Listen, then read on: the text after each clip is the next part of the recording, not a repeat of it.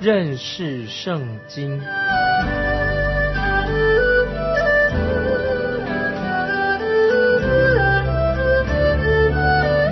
认识上帝的话，把上帝的话带到全世界。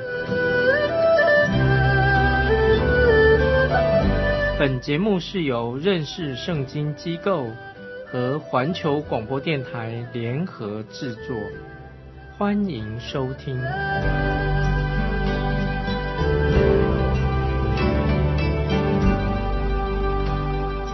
亲爱的听众朋友，你好，欢迎你收听认识圣经这个节目，我是麦基牧师。在马太福音第二十一章，我们已经看到了，就是那些宗教领袖、法利赛人，他们处心积虑的要除掉主耶稣。在马太福音第二十一章四十六节，他们想要捉拿他。但是，因为他们害怕百姓群众，因为这些百姓群众都认为主耶稣是一位先知。接下来我们要看到，在马太福音第二十二章，仍然是主耶稣他自己继续的和这些宗教领袖们在争辩一些问题，在争辩，在冲突。首先，我们看见主耶稣已经讲了一个关于。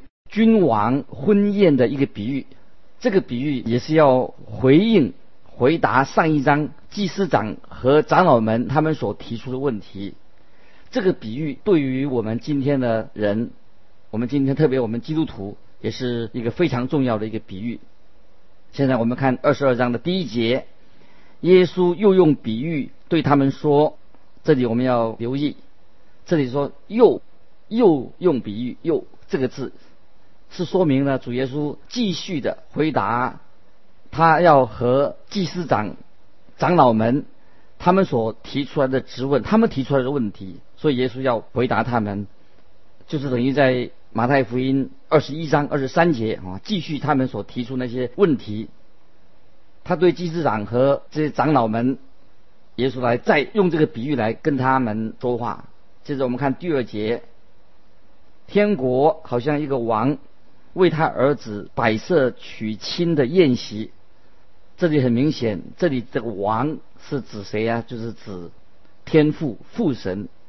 这个儿子的他儿子是指主耶稣，请大家留意，主耶稣在这里所提到的天国，提到的是天国，而不是在前两个比喻、上两个比喻当中，他改成他所用的是神的国，这里是用天国。这个比喻和马太福音十三章天国的比喻很相似，但是这里所强调的是如何进天国。为什么我们要进天国？怎么样进天国？在这里我们都要谈到，现在我们要怎么样进天国？怎么样进神的国？而不是说到说在末世世界末了最后那个时候我们才进天国的事情，而是讲现在我们。为何要进天国？为何要进神的国？接着我们看第三节，就打发仆人去请那些被招的人来复习，他们却不肯来。这个王他打发仆人去请那些被招的人来复习，可是那些被招的人，他们却不肯来。这些人是谁呀？他问是为什么？不肯来呢？这些人是指谁？就是指以色列家的那些迷失的羊群，他们不肯来。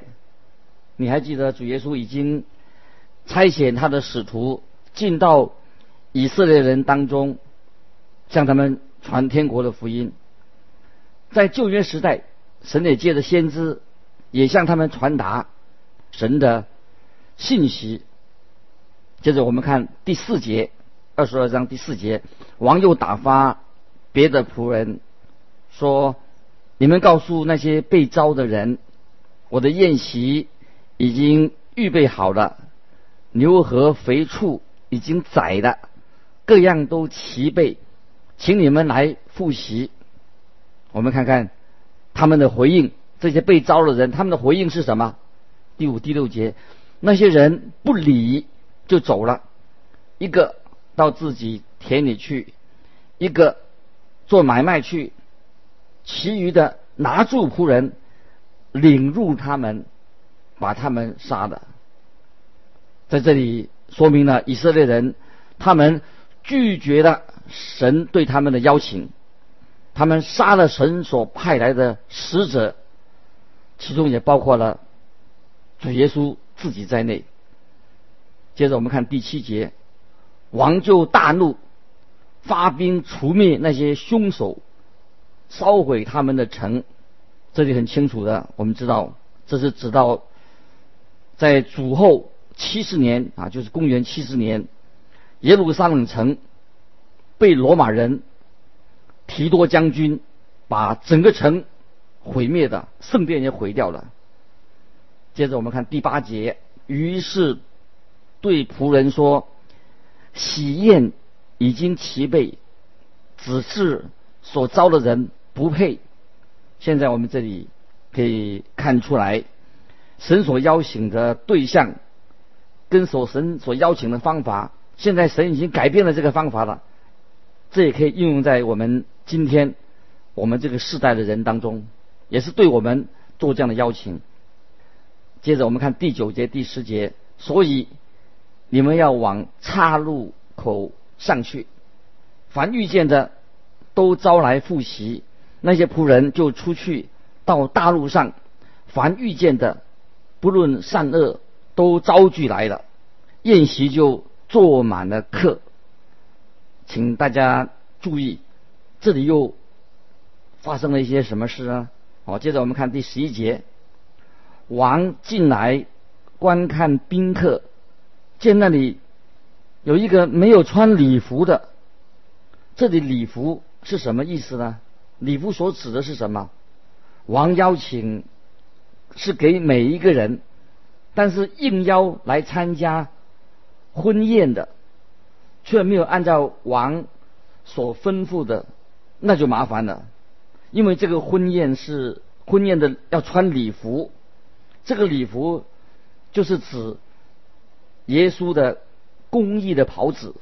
主耶稣他是给我们一个公义的袍子，特别指到在耶稣基督里面的救恩，就是我们要穿上。神所赐的这个义袍，这个义袍是提供给所有相信耶稣基督的人。使徒保罗在罗马书第三章二十一节、二十二节说到这个公义的袍子，这个袍子是公义的袍子。这个经文二十一节、二十二节说罗马书第三章，但如今神的义在律法以外已经显明出来。有律法和先知为证，就是神的意，因信耶稣基督加给一切相信的人，并没有分别。所以，我们每一个人都要穿上袍子礼服，来进到这个婚宴里面。接着，我们看第十二节，就对他说：“朋友，你到这里来，怎么不穿礼服呢？”那人无言可答，请你注意，说到这个人，他没话说，无言可答。我听过有些人说，他们不需要接受耶稣基督，他们说我们不需要接受耶稣啊，因为他们说他们认为到时候在神的面前，他们可以为自己辩护。这个就是主耶稣所说的，这个没有穿婚宴礼服的人。他无话可说，他没有办法为自己辩护，不穿神所赐的这个义袍。接着我们看第三十四节，于是王对使唤的人说：“捆起他的手脚来，把他丢在外边的黑暗里，在那里必要哀哭切齿的，因为被招的人多，选上的人少，穿不穿礼服？”在你自己，你要自己做这样的决定，穿不穿这个礼服、这个衣袍，是在你你。但是，耶稣基督已经为你预备好了这个衣袍。这个婚礼的邀请是给我们今天每一个人的。如果说你符合王的要求，你就得到啊神的恩典，可以参加这个婚宴。如果你拒绝，你就不能够参加这个婚宴。现在接着啊，我们看到这个经文里面，耶稣基督的仇敌现在要开始对耶稣发出最严重啊最后的攻击。首先是来的那些西律党的人，接着又是撒杜该人，最后是法利赛人。主耶稣现在。将要质疑这些法利赛人，因为这些法利赛人迫不及待的，他们想要去除灭啊耶稣基督。法利赛人终于在这里，耶稣跟他们决裂了。我们看到在马太福音第二十三章，我们看见那个在那里有形容出啊，耶稣已经公开的指责责备法利赛人。这个时候啊，西律党人就来。质问主耶稣，问问题说该不该纳税给该撒啊？当时的罗马皇帝该不该纳税给他？撒都该人他们也来问问题，有关于复活的问题，人复活以后会怎么样？法利赛人也来问律法中哪一条诫命是最大的？在这里我们可以看到主耶稣很有智慧的、很巧妙的回答他们。对他的质问，我个人认为，主耶稣回答这些仇敌他的方式，足以证明耶稣就是神，他神性那一面从他回答问题当中完全的表现出来。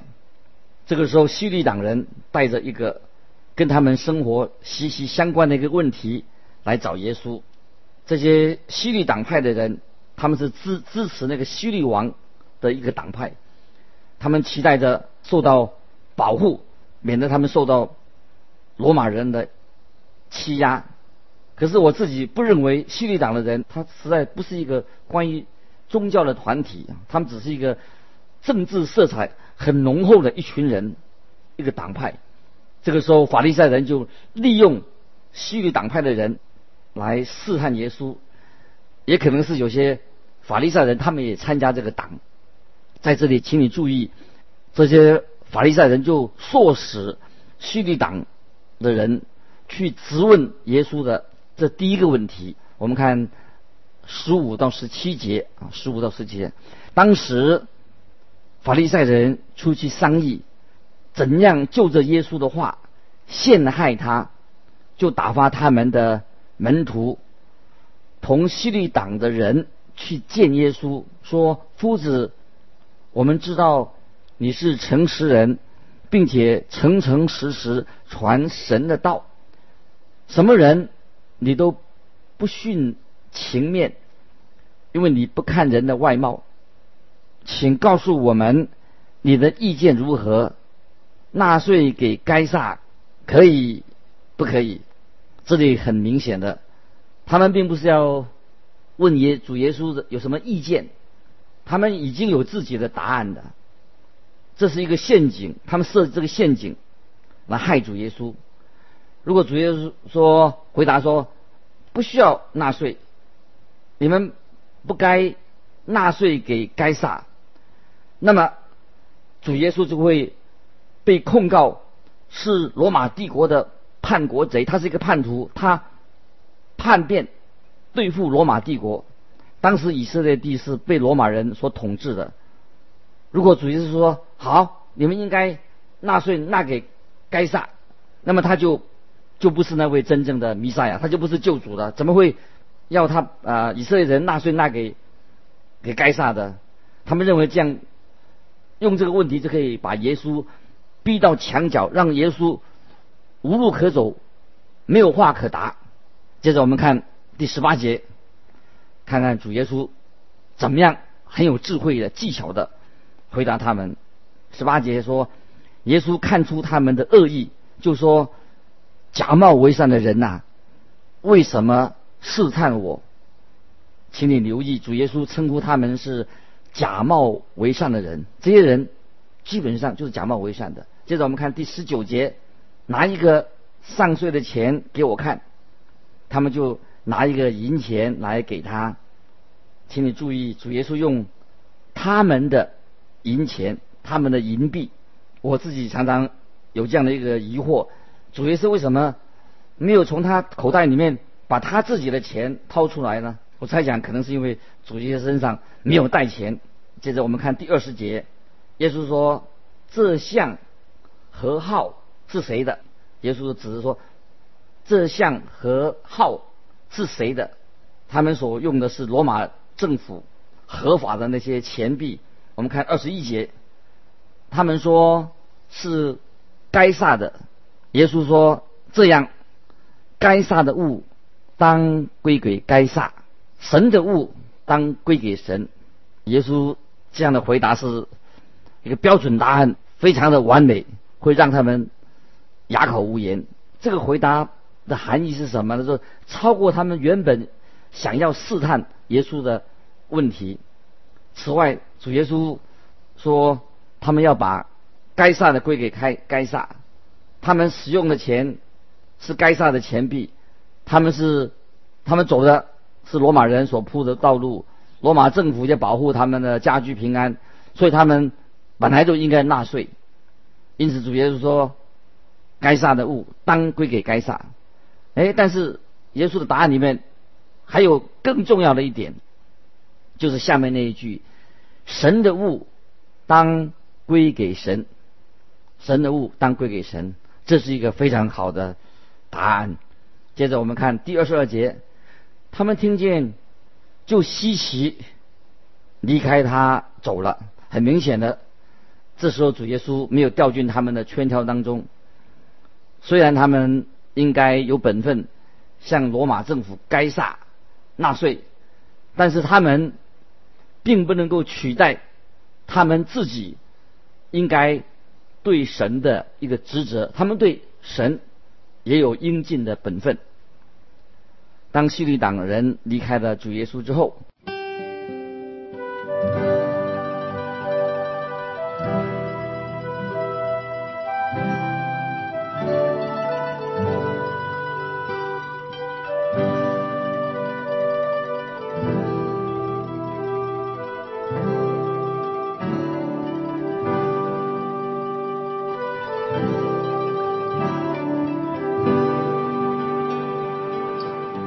现在又来了另外一批人啊，就是撒都盖人，他们来的，他们也同样的要试探耶稣。接着我们来看二十三到二十八节，撒都盖人常说没有复活的事。那天他们来问耶稣说：“夫子，摩西说人若死了没有孩子。”他兄弟当娶他的妻，为哥哥生子立后。从前，在我们这里有弟兄七人，第一个娶的妻死了，没有孩子，撇下妻子给兄弟；第二、第三，直到第七个都是如此。末后妇人也死了，这样。当复活的时候，他是七个人的当中哪一个的妻子呢？因为他们都娶过她。你看，撒都该人，他们自己并不相信死人复活的事情，他们却用了一个很荒谬的一个假设性的问题，想来套耶稣。想想看，一个女人。嫁给了七个兄弟，那他一定可能是一个什么奇奇怪怪的电影明星呢？怎么会这样子？这里我们看见他们的问题是，他属于应该是属于哪一个人的妻子呢？这是撒都该人所要试探耶稣的问题。这里我们看见这些撒都该人犯了两个。很严重的错误，这个时候主耶稣就要纠正他们，指出他们错在哪里。他们用这个问题来试探耶稣。我们看二十九节，耶稣回答说：“你们错了，因为不明白圣经，也不晓得神的大能。这里我们看见撒都该人在两件事情上，他们是无知的，他们不认识圣经，不知道圣经是讲什么，那圣经所教导的是什么。第二，他们对神的大能也无知，他不知道神是无所不能的神，神有大能无所不能的，这样就使得这些撒都该人所带来这些很荒谬、这些假设性的问题。露出了马脚，其实答案是主耶稣回答他们那个答案应该是很单纯的、很正确的。接着我们看第三十节，当复活的时候，人也不娶也不嫁，乃像天上的使者一样。主耶稣在这里，他并不是说这些人会变成天使，人死了以后变成天使。也不是说啊，我们将来在天国里面人都变成像天使一样，而是说我们在天国的时候就会如同像天使一样，不娶也不嫁啊，是这个意思。换句话说，在天国里面就不需要再繁衍种族的后代，就不需要生男生女的。这里也不是说，当一对很亲密的夫妻，他们在地上啊生活了很多年，后来他们到了天上以后，就不能够继续的在一起，不是这个意思。我想，如果他们想要在一起的话，当然一定很好，也是在一起是可以的。但是，假如说有人或者不想在一起，也许他们可以就不必要在一起了。总而言之。当我们人死里复活，回到在天上的时候，我们每个人都有一个什么新的身体，一个新又新荣耀的一个身体，而且很可能那个时候一定会比在地上的时候啊，我们彼此之间、夫妻之间、兄弟姐妹之间能够相处的比以前更亲密。所以天上当然是比地上好得多。好，接着我们看。三十一、三十二节，论到死人复活，神在经上像你们所说的，你们没有念过吗？哦，这个他说我是亚伯拉罕的神，以撒的神，雅各的神，神不是死人的神，乃是活人的神。这些经文三十一、三十二节，我觉得是一个非常奇妙。神说：“耶和华说，我是亚伯拉罕的神，以撒的神，雅各的神。神不是死人的神，乃是活人的神。”这是一个非常令我们惊叹的一个宣告。就是说到那些早已经离开世界的人，现在在天上，那些人是现在怎么样呢？感谢神，亚伯拉罕今天。他是仍然的活着，亚伯拉罕仍然像他过去一样的活在神的面前。他们不是死人，他是活的。所以亚伯拉罕、以撒、雅各都是从地上短暂的世界里面转到天上去了。他们并没有死掉，他们仍然是活在神面前。你所亲爱的人，如果他们已经真正的。信了耶稣基督，接受耶稣基督做他们的救主，那么他们今天仍然在天上等候着啊！我们将来有一天在天上和他们相见。亲爱的听众朋友，这是何等荣耀啊！何等的盼望，让我们有这样对神使死人复活的神。有这样的大的盼望。接着我们看三十三节，众人听见这话，就吸取他的教训。今天我们所分享的这段这章的经文，我觉得我们每一个人啊，都再一次在神面前感恩。我们的救主充满了智慧，他虽然是责备这些法利赛人、撒都该人等等，我想主耶稣在内心有一个目的，希望他们能够明白神的真理，能够悔改归向神。巴不得你和我，我们都是一样。当神的话光照我们的时候，我们就更认识生命的意义，在这个地上很有意义。将来我们在天上也是过一个非常奇妙、一个新的生活，在神的面前。当我们信靠主耶稣的时候，我们就有永生的盼望。所以我们在神面前，每一个人都要多思考今生的问题，但是更想到我们的未来是何等的美好。这是神给每一个信他的人都有一个奇妙天上永恒的家、永生的盼望。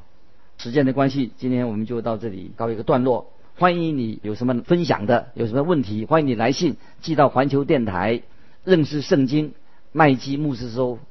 愿神祝福你，我们下次再见。